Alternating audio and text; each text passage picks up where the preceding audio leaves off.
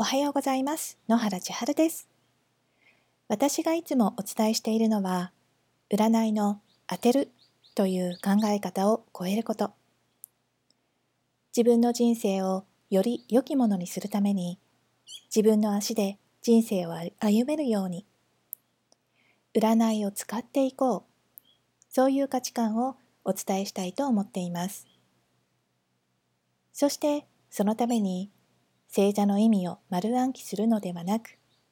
なぜ星座がそのように言われるのかを考えることができるための源流となる知識としてエレメント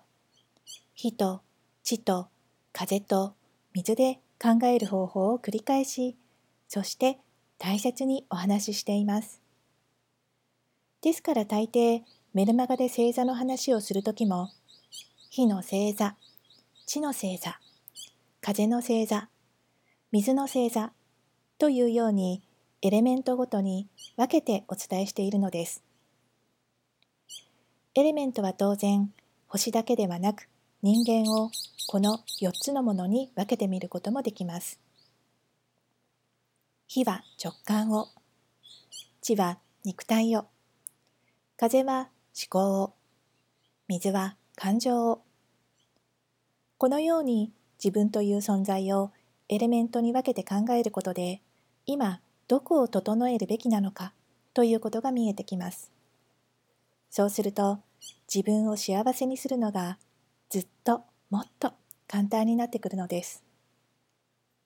このエレメントの考え方は様々な場所で登場します。先日も一人起業家仲間のある友人からエレメントについての興味深い話を聞くことができたので、次の音声では彼女がお伝えしているザ・トランスで扱っているエレメントの世界観についてお伝えします。私がお伝えしているエレメントの知識に追加していただけると、よりその理解が深まるはずです。そして、エレメントの理解が深まるということは、単純にあなた自身やこの世界の在り方の源流に近づくということですから、もちろんあなたの望む引き寄せが加速するのは間違いありません。次の音声でお伝えするザ・トランスにおけるエレメントの知識を楽しみに聞いてくださいね。ここまで聞いてくださってありがとうございます。